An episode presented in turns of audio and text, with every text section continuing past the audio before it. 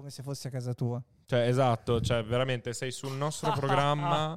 Io sono fatto malissimo.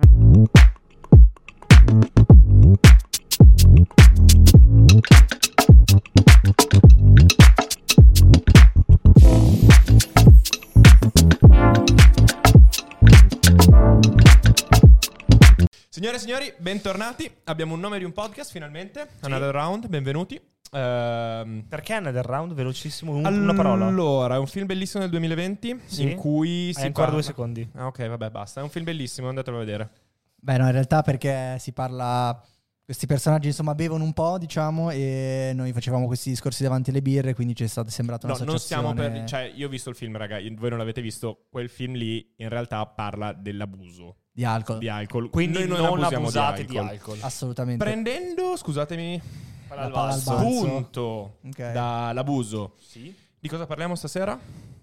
Eh, di cosa parliamo stasera? Di stasera Ah. parleremo di depenalizzazione delle droghe. E non solo, E non perché dobbiamo anche riuscire a capire qual è la differenza tra la depenalizzazione con eh, la differenza tra legalizzazione, depenalizzazione e liberalizzazione. Esatto. La motivazione per la quale abbiamo deciso di fare questa puntata oggi è che il giorno in cui stiamo registrando è appena uscita la sentenza da parte della Corte Costituzionale per l'inammissibilità del referendum eh, per cui abbiamo firmato quest'estate sulla legalizzazione o liberalizzazione in questo caso. Per la legalizzazione. Perfetto, abbiamo deciso di avere qui con noi Un Ale. esperto. Esperto. L'espertone. No, vabbè, la motivazione per la quale abbiamo deciso di avere Ale che oltre a prendere Ospitarci. oltre a ospitarci e tutto il resto è un quasi avvocato. Sì, sì, sì, sì. effettivamente sì, ho questa ingrata qualifica sulle mie spalle, però vabbè, ormai non penso più nel 2021 e 2022 sia una vergogna esserlo, Eh, bisogna parlarne, Sì. Eh, non è, non è una cosa da Ma tenere stai parlando di non nascosti. essere un avvocato? Sì, di sì. essere un tossicodipendente? No, essere Eh, avvocati è una grave avvocati piaga sociale. È una grave effetti. piaga sociale, però eh, stiamo lavorando noi con tutta la nostra categoria per trovare, sì, e trovare il nostro spazio nel Poi voi siete mondo. una categoria molto piccola, giustamente. Siamo una categoria piccola, e ormai praticamente decimata. Sì, sì, sì, Eh, sì, e sì, sì, sì. Quindi stiamo cercando un po' come i panda del WWF Sì, esatto, di, stavo dicendo, siete un po' di specie riprodursi protetta, tra di noi. esatto. e- e- Vabbè. Vabbè. Insomma, Comunque. comunque. io, prima di tutto, vorrei sapere Vai. la vostra opinione. Cioè, Mhm. vorrei sapere che cosa pensa un uomo. Io non parlo mai di uomo medio quando parlo ovviamente Ok. con dei Siamo professionisti. dei perché beceri. lui è un architetto e lui è un ehm, dottore in psicologia. Grandissimo, da qualcuno ha ascoltato il podcast di settimana E- scorsa. Almeno montato. qualcuno. Vi volevo chiedere, Mm. da uomini non addetti ai lavori, Ok. qual è la vostra percezione della legalizzazione, ok?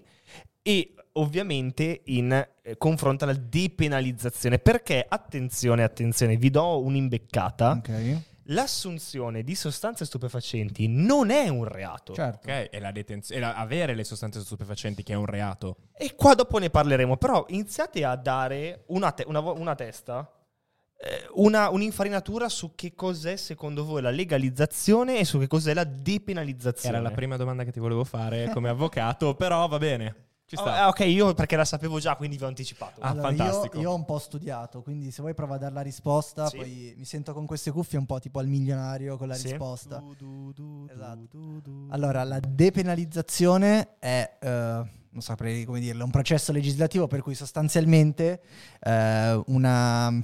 Facciamo il caso appunto delle droghe, quindi la sanzione penale, non so se si dice sanzione penale, comunque... No, sicuramente è sbagliato. Te la buono. Te- È una bene. sanzione in generale, può essere Ok. sia civile che penale in realtà. Non lo so, non lo so. Questa Non cosa... è civile ma amministrativa. Eh, Va esatto. bene. Comunque, la, eh, diciamo che La- eh, la al pena. posto, esatto, la pena, al posto che essere ehm, penale, appunto di tipo penale, non saprei come esprimermi meglio, non ho studiato appunto legge e giurisprudenza, viene, diciamo, si trasforma in amministrativa, quindi non è più appunto, non ti sporca la fedina penale, come si suol dire. Esattamente, più o meno l- l- cioè, l- il concetto Esatto. è giusto. E invece Ok. la liberalizzazione cosa significa? La liberalizzazione invece prevede che eh, il commercio Mhm. delle sostanze stupefacenti possa essere commissionato a privati cittadini e quindi venga regolato dal mercato, Dal dal libero libero mercato. mercato. esatto. Esattamente. Quindi Filippo, mh, io non te lo chiedo neanche perché lui ha detto già C'è, tutto. una- quello c'è un che- terzo fattore di cui non abbiamo parlato, Ok. però, che è quello che è effettivamente la legalizzazione, che è Ok. l'ultimo passo. Sì? E eh, in realtà no, te lo volevo chiedere a te. Allora, Cioè, ragazzi. eh, sì, sintetico, non parlare in avvocatese, per favore. Ok? Ed è per questo che ce l'hai Il- chiesto a noi, perché avevi paura di parlare in avvocatese, giusto? Sì, sì, esatto. Il problema della legalizzazione in Italia è un discorso meramente di un retaggio culturale che eh, deriva dalla, eh, dalla nostra storia. Ok. Ok? No, ma cosa si, qual è la differenza tra liberalizzare e legalizzare? Allora, liberalizzare, appunto, come diceva giustamente Joe, è il, il carattere economico. Ok? Quindi dare al libero mercato la possibilità di disporre dei mezzi per la vendita e la regolamentazione della vendita. Nel momento in cui tu legalizzi, tu stai andando a dire anche al privato cittadino che la, la commissione di quel fatto che in questo momento è un reato non lo è più.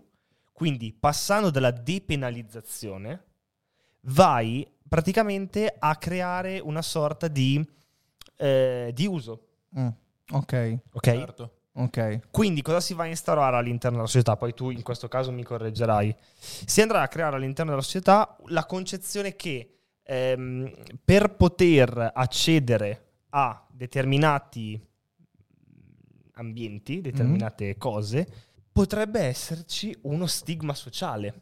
Cioè? Certo. Ok, spiegati Ok. un attimo, ok. Uno stigma sociale, ossia che per determinati ambienti rimarrà comunque la droga o la droga che sia leggera, pesante, Certo. poi dopo bisognerebbe Noi stiamo specificare cercando meglio. in realtà di prendere e non parlare solo di cannabis, che è il tema da cui siamo partiti, ma il nostro discorso di vorrebbe essere più ampio andando a prendere anche droghe pesanti. Certo, ovviamente all'interno di determinati ambienti come stigma sociale l'utilizzo della cannabis, perché comunque all'interno, come dicevo prima, del nostro retaggio culturale, eh, il seme della vergogna non potrà mai togliersi Certo. della droga. Certo. Cioè, almeno è Beh. un po' come il discorso che si fa sul politicamente corretto. Però su questo, sì, però su questo io non sono completamente d'accordo. Cioè, è un po' come dicevamo anche nella puntata scorsa. Secondo me dipende da un, mm, un po' dall'educazione, nel senso da che tipo di educazione abbiamo. Eh, ovviamente questo non vuole essere uno spot eh, pro l'uso di sostanze eh, psicotrope, però eh, sicuramente mm, se domani legalizzassimo tutte le droghe, ok? Sì. Bacchetta magica. eh, sicuramente, io penso, per i prossimi 50 anni, non lo so, ci Ok. sarà In realtà sicuramente... molto meno.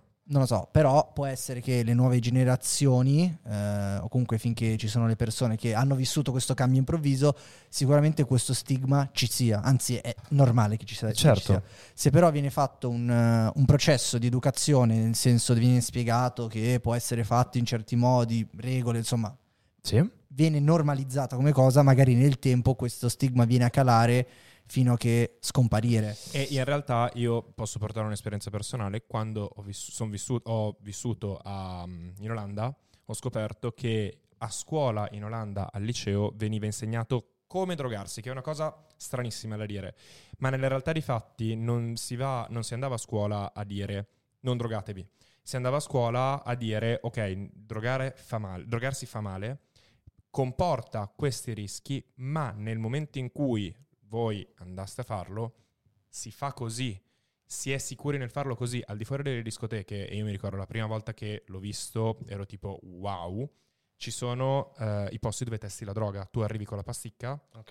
te la pigliano, Quindi è un ambiente controllato. Sì. è un ambiente farlo. molto controllato e questo comporta chiaramente nelle eh, generazioni più giovani un utilizzo di droga probabilmente maggiore, Sì. però meno incidenti, molti meno morti da un certo punto di vista e successivamente anche un evitare di prendere e buttare al di fuori della società, stigmatizzare una persona che ne fa uso. Beh, queste sono le, poti- le politiche di riduzione del danno, no? Si Esattamente. chiamano, si chiamano così. Sì, sì, che sì, va- sì. servono per, eh, diciamo, ridu- come dico- dice il nome, ridurre il danno dovuto all'uso delle sostanze. Quindi nei momenti- casi in cui, ok, so che in questa zona o queste persone fanno uso di sostanze, non posso eh, vietarlo perché Ok. comunque anche se è illegale loro lo fanno e comunque come dicevamo, dicevi tu, nella maggior parte dei paesi occidentali di solito funziona che è illegale lo spaccio, è illegale magari avere la sostanza, ma nessuno può vietarti di assumerla perché Eh, fa parte sì. della tua, di solito penso, fa parte Sì. della tua sfera personale, di quelle libertà personali,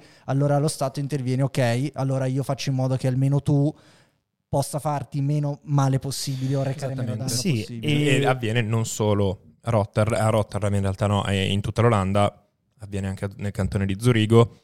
Ci sono molti posti nel mondo in cui questo avviene e si è visto negli anni da quando è partito che effettivamente può funzionare e Vi funziona. faccio, vi faccio però due precisazioni Vai, addirittura.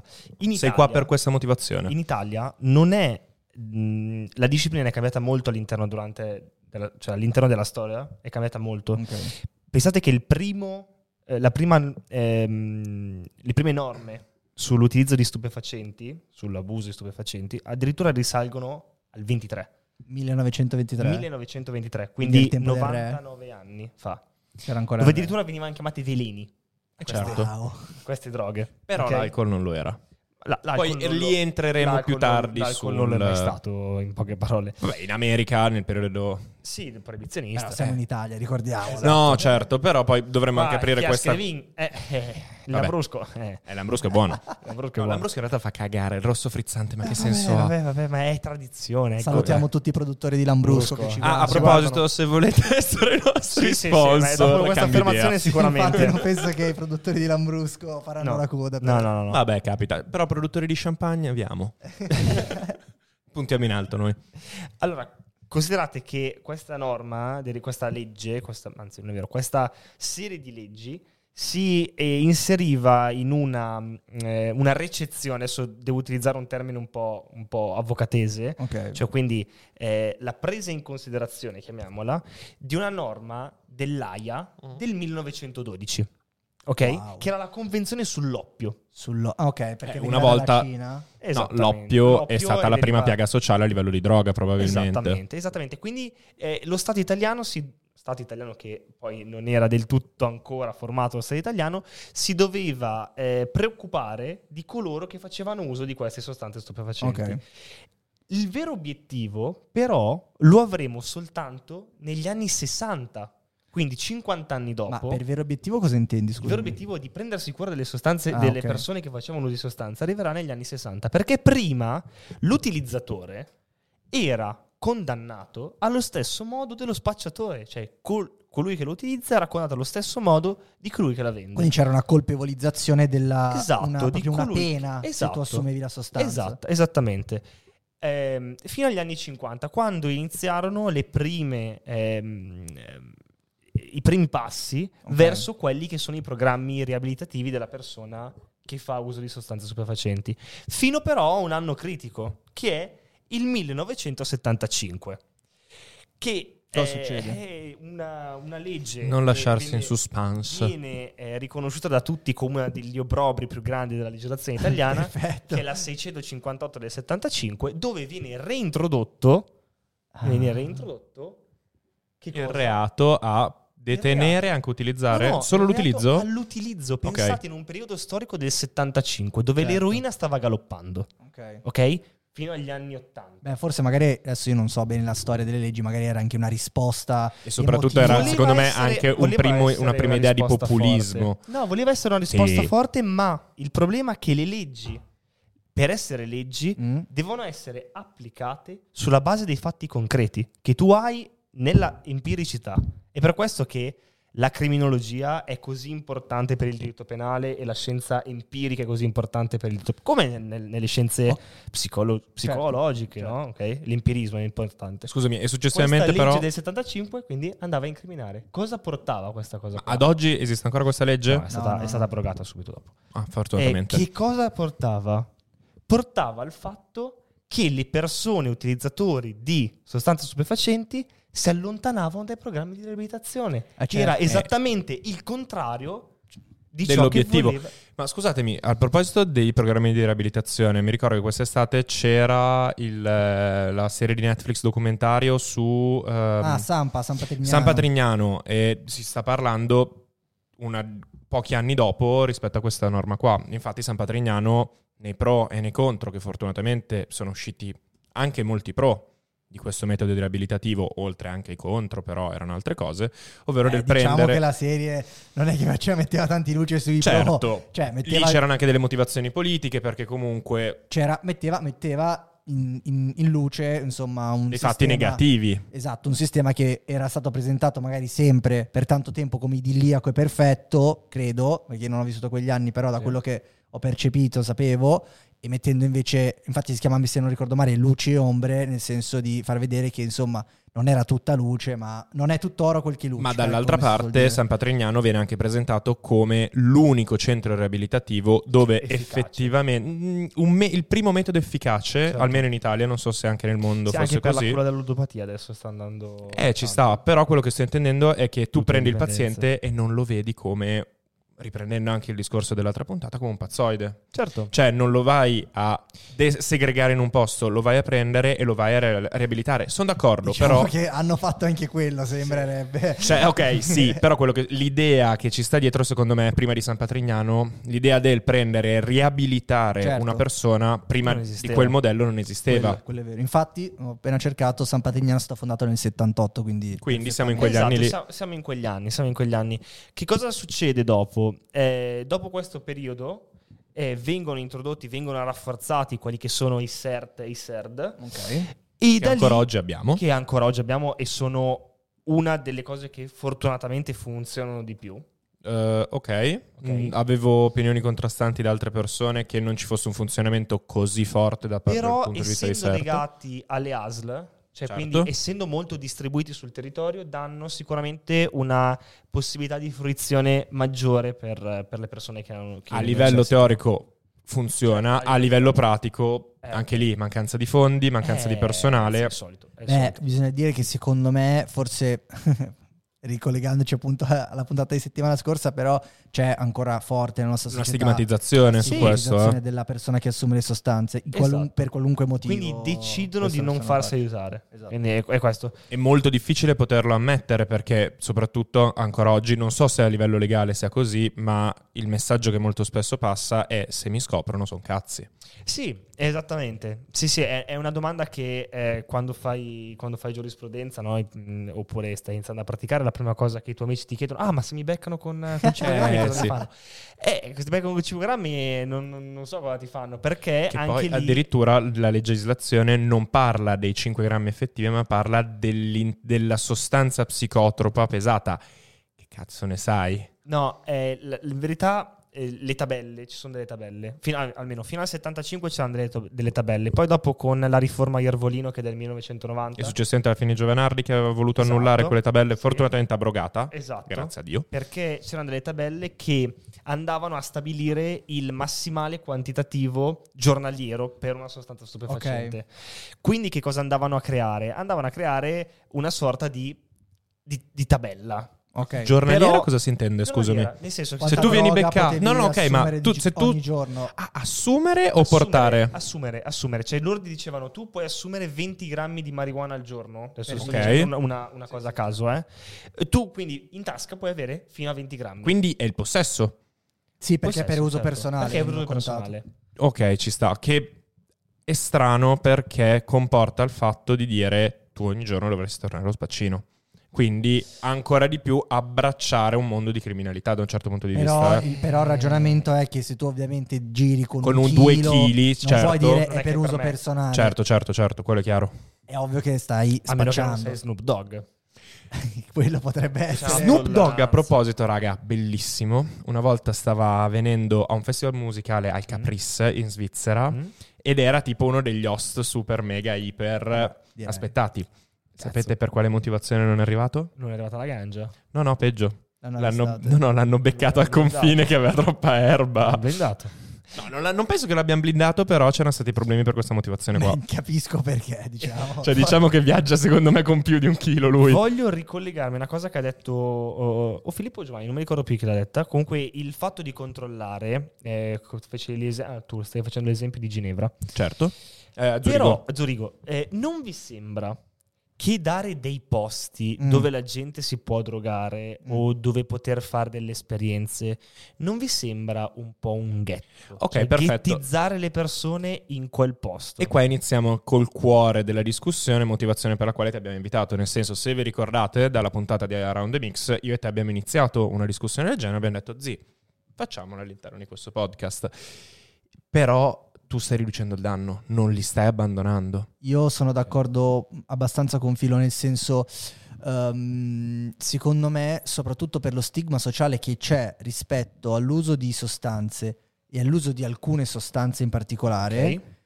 c'è già un processo di autoghettizzazione e questo Sì. porta le persone a Drogarsi di più anche. Sì, mm, più che Eh, altro perché è comunque- l'unica scappatoia che tu hai da questa situazione bruttissima all'interno del quale ti sei ficcato te con o senza colpe, però effettivamente non, non sai uscire. Non ne sai uscire, non A hai i mezzi per uscirne. Ah, esatto, perché a volte magari può essere anche difficile uscire, però il mio era proprio un discorso di locazione, no? Il processo di autoghettizzazione anche nei luoghi. Ovviamente, adesso io non sono mai stato a, Gin- a Zurigo, Neanche io in realtà, Ah, ok. è che avendo studiato in Svizzera ehm, avevo letto molto spesso, ma anche sentendo le interviste di Cappato, del modello Zurigo eh, in cui addirittura lo Stato fornisce l'eroina agli eroinomani Perché Ah, è più ok. sicura, intendi? perché è più sicura, perché comunque li allontani dal mondo della criminalità e soprattutto sei obbligato ad avere anche a che fare con delle persone che vogliono iniziare con te un processo che ti porti alla disintossicazione.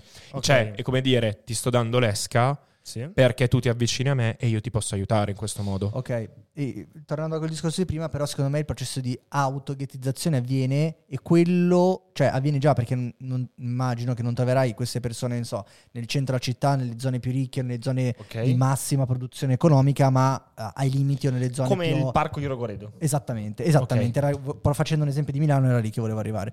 Il discorso è che questi luoghi invece permettono a queste persone soprattutto di avere un luogo dove poter assumere la sostanza in sicurezza e quindi questo Ok. limita anche a tutti i problemi correlati perché per esempio se facciamo il caso dell'eroina il problema dell'assunzione della sostanza si associa al problema delle tutte le malattie che possono essere Infezioni. trasmesse, le infezioni con lo scambio di siringhe e quindi eh, la più nota forse l'HIV ma anche l'epatite C che, sì, ha- che forse è peggiore. che forse è peggiore e sta Mm. aumentando. Eh, se sei un tossico e sei totalmente ai margini della società, è vero che l'HIV la riesci a curare ad oggi, però se sei un tossico non accedi neanche alle cure. Sì. Infatti, però- ad esempio, sull'HIV, uno dei dati più belli andando a vedere il modello portoghese, invece dove viene depenalizzato l'utilizzo delle droghe, di qualsiasi tipo di droga, e che uno dei dati sensibilmente sceso è il tasso, il tasso dell'infezione d'HIV tra Questo la comunità dei tossicodipendenti. Sì, infatti se non ricordo male avevo guardato un report dell'Unione Europea per un po' prepararmi e c'era un discorso relativo proprio all'aumento di casi di epatite C legati allo- all'uso di droghe in Europa, perché anche con lo scambio di siringhe e col contatto tra fluidi corporei e sangue in generale, Certo. adesso io non sono un medico, però eh, l'epatite C si trasmette Quello in più vicino ad modo. essere un medico, poi. Aveva fatto psicologia, aveva fatto medicina. Forse sono più vicino io che ho fatto responsabilità medica. Ah, è vero che tu hai avuto anche questa cosa qua. Comunque, ehm, ok. Invece tu cosa porti? Perché, ripeto, nella puntata tu non eri d'accordo e anzi stavi anche nominando degli esperimenti che sono avvenuti. Esatto. L'esperimento che mi riferisco è lo zoo di Berlino. Ok? Dove... Vuoi, vuoi descriverlo brevemente magari? Ah sì, lo zoo di Berlino praticamente nella città di Berlino Ok. era stato adibito un parco all'utilizzo di sostanze stupefacenti di qualsiasi tipo e si era, arriviamo al, al dunque, si era notato, per non farla troppo lunga, si era notato come invece di ehm, dissuadere le persone a drogarsi perché venivano ghettizzate, come molte persone si fossero avvicinate a quel tipo di, di sostanze stupefacenti grazie a quel posto dove poterlo fare. Ho una domanda. Sì. Uno, in che anni era- eravamo? Eh, Perché c'era- mi pare siamo anni 80. Eh, se non mi sbaglio c'era ancora il muro. Eravamo in una società, eravamo all'interno di un sistema di società all'interno del quale la povertà era molto più alta, lo Stato non interveniva in alcun modo. In quel caso l'unica cosa che c'è stata non è stata una segregazione, un controllo, che Ok. comunque non sarebbe ideale, neanche quello, però è stata una mera segregazione prendendo e dicendo state lontano dagli altri posti, vi diamo il vostro posto. Non c'era effettivamente un controllo che, ad esempio, a Rogoredo molte associazioni attuano. Io ho sentito conferenze di persone che vanno a Rogoredo tutti i giorni all'uscita della metropolitana, non mi ricordo quale uscita sia, a dare siringhe e cercano Ok. in tutti i modi di avvicinarsi il più possibile ai tossici per farli a- eh, entrare all'interno di un percorso di, tos- di disintossicazione. Quindi sono due cose leggermente Sì. differenti. Sì, sì, sì, sì, sì. Cioè, la sola segregazione, siamo tutti d'accordo, penso qua, che è la tattica più sbagliata per riuscire a risolvere i problemi della tossicodipendenza. Però è anche vero che questa qua ne è una prova. Sì, sì, sì, vero, vero, vero. Invece tu da psicologo che, che- che ne pensi? Della segregazione o del- dell'uso di sostanze in generale? No, del- della segregazione in sé. Beh, io penso che ovviamente la segregazione mh, non può essere la risposta, però mi sembra che questo siamo d'accordo tutti, no? Il punto è un po' che eh, se noi cerchiamo, cioè secondo me la risoluzione del problema sarebbe integrare il più possibile queste persone. Ok. Con la segregazione non facciamo altro che allontanare queste persone sempre di più, rinchiudendole in un loro mondo, tra virgolette, che acquisisce proprio il vero senso di mondo perché ha anche una sua dimensione spaziale vera e propria, vengono Sì. allontanati e questo non, gli- non permette alle persone di rientrare in contatto con il resto della società, pre- creando uno scollamento che poi diventa definitivo perché queste persone da una parte non si sentono parte della società e gli altri, gli altri in senso membri della società, non li percepiscono come membri della loro società, Certo. creando proprio delle società diverse che non hanno più nessun interesse a essere Disunite. in comune. E anzi, le persone della società eh, più, non mi piace dire normale, però Sì, sì. della società diciamo più classica, dei non dipendenti da sostanze, li possono vedere anche come il luogo dove mettere tutti le Gli- persone un po' viste come eh, Gli ultimi. gli ultimi, esatto, tutte quelle persone da allontanare, da non vedere, mm, ci, ci fanno ribrezzo. Sì. E gli altri, come succede nei processi proprio di ghettizzazione, diciamo, di segregazione, no? Ehm, subiscono questo processo quasi di disumanizzazione abbracciandolo perché diventa la loro parte identitaria. Noi Chi siamo la quelli... disumanizzazione? Scusa, mi hai fatto venire un flash. Eh, La disumanizzazione possiamo... eh, cioè è un processo che viene No, fatto... chi è che c'era, c'era uno scrittore che parlava di disumanizzazione. Uh, so. Ok, eh, riprendendomi al discorso che hai fatto te Giovanni, ehm, volevo prendere... Neanche e- mia mamma mi chiama Giovanni comunque, col nome intero. Gio. qualcosa. esatto. No, da quel punto di vista c'è l'esperimento del Rat Park, che è stato fatto in Canada a cavallo tra gli- la fine degli anni 70 e l'inizio degli anni 80, è stato rifatto successivamente anche nel 96, in cui venivano dati a dei topi eh, acqua e morfina Ok. in eh, quantità molto forti per 8 giorni in modo tale che diventassero dipendenti. Eh, questi topi poi venivano divisi in due gruppi. Un gruppo entrava in quello che era il paradiso dei ratti, quindi un posto con le ruote bellissime, stavano tutti insieme, una figata. Gli altri Luxury. super luxury, esatto. Dall'altra parte invece venivano messi o da soli o in piccolissime comunità, in piccolissime nicchie. Il risultato qual era? Che la maggior parte dei topi che erano all'interno del residence extra lusso 5 stelle, bellissimo, eh, e tutti e due avevano la possibilità di bere o acqua limpida o acqua e morfina. Quelli nel luxury hanno smesso di drogarsi, non al 100%, avevano anche sottolineato differenze tra il sesso dei ratti, l'età dei ratti e tutto il resto. Gli altri si continuavano a drogare tutti. Quindi da questo punto di vista quello che volo- voglio sottolineare è come la società, secondo me, può effettivamente far smettere le persone di drogarsi. Beh, Perché non vieni ghettizzato letteralmente. Questo sì, anche perché comunque c'è da tenere conto che spesso nell'adolescenza, ma non solo, uno dei motivi principali per cui le persone iniziano a drogarsi è la... uh, quella che viene Problema definito... ambientale. Sì, no, più che altro quello che in Sentirsi clinica... soli, non sapere quello che posso fare dopo. Esatto, che in, Ok. ges- in clinica viene più ge- tipo automedicamento, ok, Mm. nel senso di gestione emotiva, ok? Io non so Ok. come gestire le mie difficoltà, le mie emozioni e allora eh, utilizzo i- le sostanze come scappatoia. Ovviamente se sei rinchiuso in un luogo ghet- di ghettizzazione dove vieni ghettizzato, questo problema viene aumentato e ti spinge, o comunque potrebbe spingerti all'assunzione ancora. È un po' il discorso che faceva Kelly con Fixing Broken Windows. Quello Ok, della- mi ricordo che ne hai parlato in un No, video. Esatto. O forse ne hai parlato qua in studio, può no, in un vi- forse anche in un video. No, in un video sicuramente Ok. forse ho parlato in studio. Ed anche il del discorso ambientale, dove Esatto. una persona cresce e vive, come può influenzare la sua, la sua Eh. psiche. Quindi a maggior ragione, se, li ghe- se ghettizziamo una persona per la sua tossicodipendenza, non aiuteremo mai questa persona qua. E da questo punto di vista mi riallaccio al problema che le mafie vogliono più persone tossicodipendenze possibili. Perché Sicuro. A. Ti mettono in un luogo iperghettizzato, dove sono gli unici ad entrare ad aiutarti, che è la cosa che molto spesso Saviano va a raccontare all'interno delle sue interviste. Le mafie effettivamente vanno ed entrano nei luoghi dove lo Stato non arriva ed è una merda da quel Eh punto sì. di vista perché la mafia arriva, sta lì, ti aiuta, non ti aiuta in realtà e questa è la cosa più Ah, grave, certo, certo. ti dà un lavoro e quindi A. Tu spendi in droga, Forza dai soldi alla lavoro. mafia, forza lavoro in più, Ah, praticamente a gratis perché basta che paghi in droga. sono gli unici fornatori- fornitori di droga. E quindi io non sto capendo per quale motivo lo Stato, almeno sulla cannabis, non vada a togliere i soldi delle mafie. È una roba. Evidentemente, adesso dico una cosa grossa: ci sono degli interessi più grossi a lasciare le mafie che a toglierli. Beh, ragazzi, non Lo è. È fattuale? No, Sì, no, è sì, fattuale, dai. fattuale, ragazzi. Vabbè, ma, ma questo. Poi polizia di YouTube. Io- so.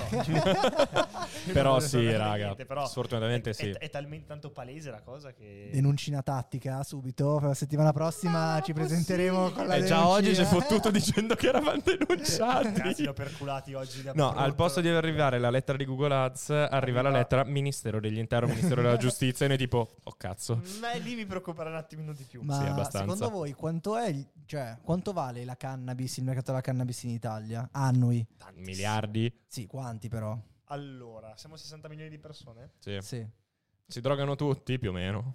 In- Con statisticamente, credo, se non ricordo male, gli italiani sono i più 20% alti consumatori, sì, della- della 15-20%. Ok. 20% sì. Ed è un. Non è. E siamo nei più alti consumatori anche rispetto all'Olanda, dove è legale consumare, non è legale ed è penalizzato. Comunque dove puoi consumarla Beh, in liberamente. molti paesi dove è stato depenalizzato o, o legalizzato l'utilizzo, L'utilizzo è diminuito diminuito. subito. Sì, sì, sì.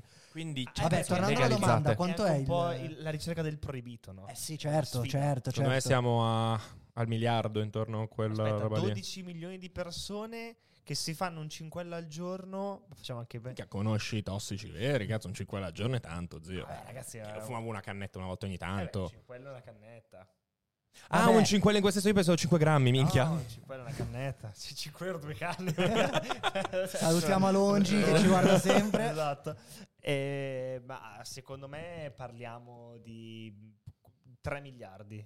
Stimato tra i 5,5 e i 7 miliardi Porco l'anno. Giuda, ragazzi. Porca Vuol puttana. dire che si fanno più di un cinquello al giorno. Eh sì, vabbè, ma solo della cannabis o Solo anche rispetto al cannabis. resto? Minchia, pensate con tutto il resto invece che costa di più. Il, il mercato della cannabis in Italia è stimato sui 16 miliardi l'anno, di cui appunto il 39% Sono 16 cazzo è- di miliardi che potrebbero essere utilizzati Una manovra uno, finanziaria, un- una manovra Sì. finanziaria, uno e due potrebbero essere ridati A all'aiuto dei tossicodipendenti, in modo tale che vai a creare un circolo Sì, perfetto. ma è una filiera. E due, secondo me, ci avanza pure qualcosa per eh, riuscire a fare qualcos'altro di buono. Ci avanza, ci avanza anche tanto. Ma in Italia ti ricordo che tra il mangia mangia tutto il resto. Già. Sì, forse il Eh, problema non è... Forse è più questa la denuncia. cioè, Eh, il, fatto, il fatto è che più soldi ci sono, più vengono spesi male. Non è che dici arrivano più Eh, soldi, risolviamo i problemi. bene. E col PNRR, no, quant'è il piano di Eh, resilienza sono nazionale? 190 Altissimo, che miliardi, Gli hanno no, fatto scrivere sono? il titolo a Vacchi. È probabile, cazzo. Porca vacca, ragazzi, che schifo. Piano di resilienza e rinascita. Speriamo che risolveremo qualche Comunque, problema. Il discorso racket è una cosa che noi viviamo molto di più di quello che pensiamo. Noi non ce ne accorgiamo, cioè la mafia molto spesso, anche qua, cioè, quello che si dice spesso, Le mafie. le mafie in generale, sì. ma le mafie sono solo al sud.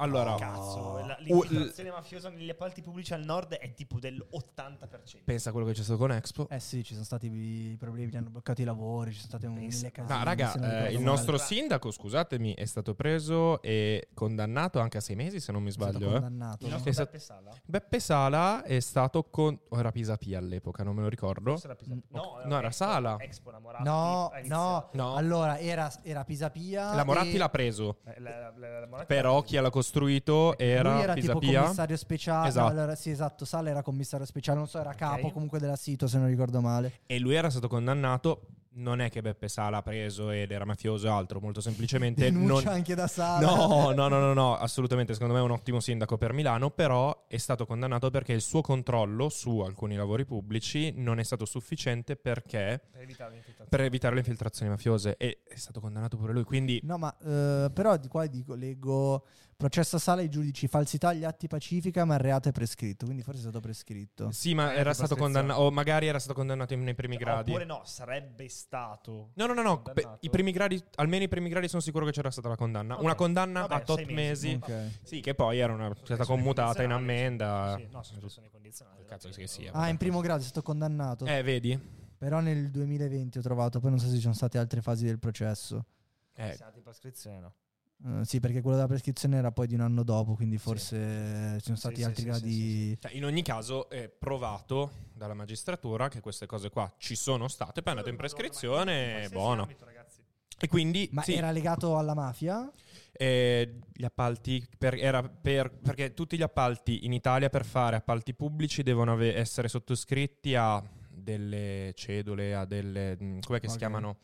Eh, devi essere certificato con eh, l'antiriciclaggio e l'antimafia. Ah, ok. ok. Tutte le aziende devono presentare una sorta di, anche con il 110%, eh, devono presentare una sorta di autocertificazione dove loro descrivono la loro situazione patrimoniale e poi dopo se questo 110, faccio l'esempio del 110 come tutti gli appalti pubblici, eh, deve essere fatto su una struttura pubblica, allora sarà cura di un ufficio particolare andare a verificare se questa azienda ha avuto o ha delle Ok. E la roba divertente che è anche Infatti, stato quello provato. Col frizioni di 110% insomma è stato dimostrato che un po' di gente si è già fregata un bel Eh, po' di soldi. Madonna. ma secondo me guarda che queste certificazioni rischi anche di poterle comprare. Questa è la cosa più grave. Beh, lì, lì, sono tutti, lì sono tutti dei parametri che si basano, su- si basano sul capitale sociale e sulla vita dell'azienda, quindi eh, falsarli è un po' difficile, però... sì, Però è sì. fattibile, questa Siamo è la cosa Italia. grave. Eh, esatto, siamo in Italia, quindi è molto fattibile.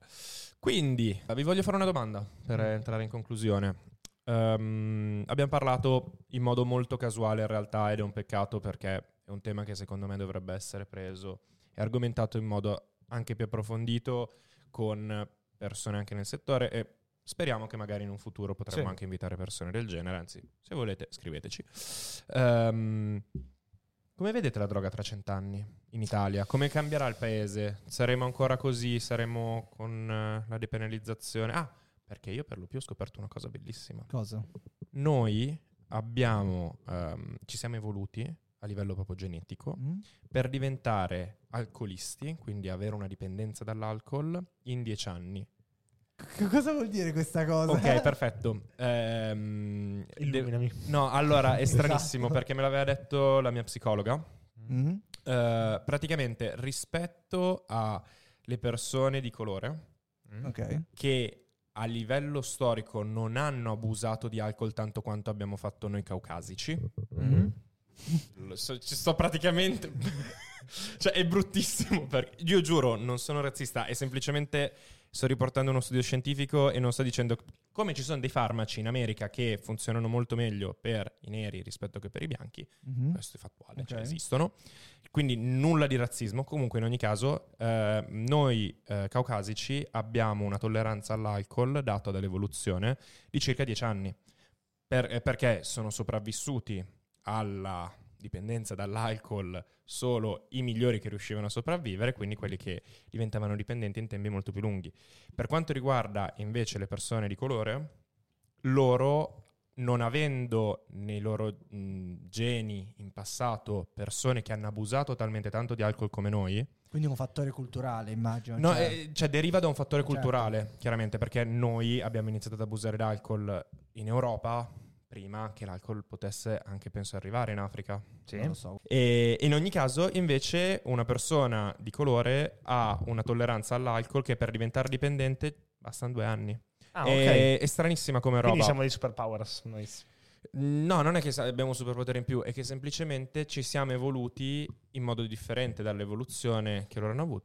Io Comunque- voglio rispondere alla tua domanda invece. Esatto. Tra cent'anni. Tra cent'anni. Droga. Allora. Ne- in Italia. In Italia. Chiudiamoci in Italia. Secondo me è un po' il discorso che ho già fatto mille volte, mille mille volte sul politicamente corretto. Secondo me si arriverà al punto tra qualche decina d'anni, oppure tra cento anni, che verranno interiorizzate queste cose, cioè verranno capite da tutti, al punto che eh, diventerà una consuetudine per la popolazione utilizzare eh, d- quelle che oggi vengono considerate droghe, che magari tra dieci anni... Cioè, Stiamo 100 parlando anni- di droghe anche pesanti, quindi nella tua Ma perché no? concezione. Negli anni 60 la cocaina veniva data per il mal di testa e per il disturbo del deficit dell'attenzione. Era inserita nella Coca-Cola la cocaina. Mm, negli anni 60? Negli anni 60 cerca. Vabbè, comunque continua nel mentre che il nostro Joe cerca. Cerca.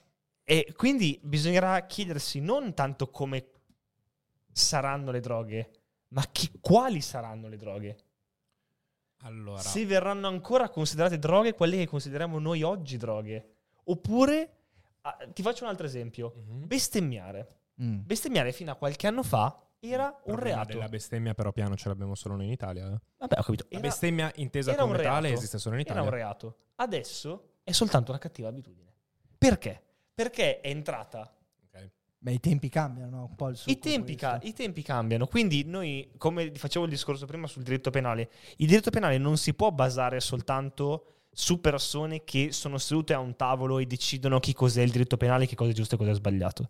Il diritto penale dovrà basarsi e dovrà riscontrarsi con la realtà della cultura Quindi in quel momento. Tu pensi effettivamente che lo Stato non deve far da papà? No, esatto. eh, ma mai.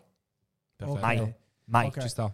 Comunque, in tu invece tra cent'anni la Io droga? sono abbastanza d'accordo con quello che ha detto Ale, cioè sicuramente la prospettiva sociale che abbiamo muterà, cioè della percezione della droga pe- muterà col mutare della società e questo mi sembra normale e anche un po' scontato. Forse il punto è chiedersi quali saranno le nuove droghe, perché le droghe cambiano, ogni anno vengono introdotte all'interno delle tabelle nuovi tipi di droghe, nuove sostanze e quindi magari le droghe che noi ci sembrano particolarmente pericolose oggi, domani saranno solo un mero ricordo.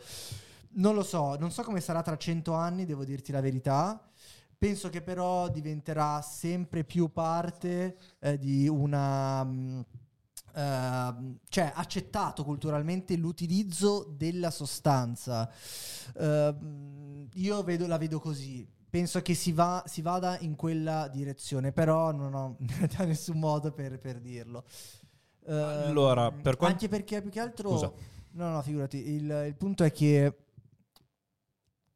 Cioè, bisogna vedere appunto come si evolveranno. Secondo me, più che magari interiorizzare queste sostanze che abbiamo adesso, che magari potrebbero essere demonizzate per sempre, verranno introdotte e utilizzate nuove sostanze per massimizzare le nostre capacità. Per esempio, ci sono sempre queste leggende no, che, che viaggiano, che nelle mega università europee gli studenti assumono delle sostanze per massimizzare i loro sforzi no? nello più studio. nelle americane piuttosto che Sì, nelle europee. americane, nelle top university. Lateral. Esatto. E quindi sostanze che possono massimizzare effettivamente le, no- le capacità cognitive, insomma, il tentativo è quello, e che in effetti però, se abusate, cioè, non è che sono diverse dalle droghe, sostanzialmente. Certo, però infatti entriamo anche in merito a cos'è una droga e cos'è un farmaco. Eh, ok, scusate, ho una Cocaina, puttanata. prego. Eh, infatti. perché era- era- erano gli anni 10, non era... Eh, infatti mi sembrava un pochino Sembrava un troppo. po' in Ho sbagliato. Vabbè, capita. Sbagliano anche i peggiori come te. Esatto. E... Ma hai visto dietro la maglia che c'è una, maglia- una mano nera? che Dai, girati una su. Fallo vedere. Bello. Questa meta qua è un capolavoro. Eh sì, sai com'è? Però c'è in mezzo il microfono, destra manca. C'ha- comunque lui è vestito in crocs, pantaloncini corti, una roba bruttissima. Al solito. Esattamente.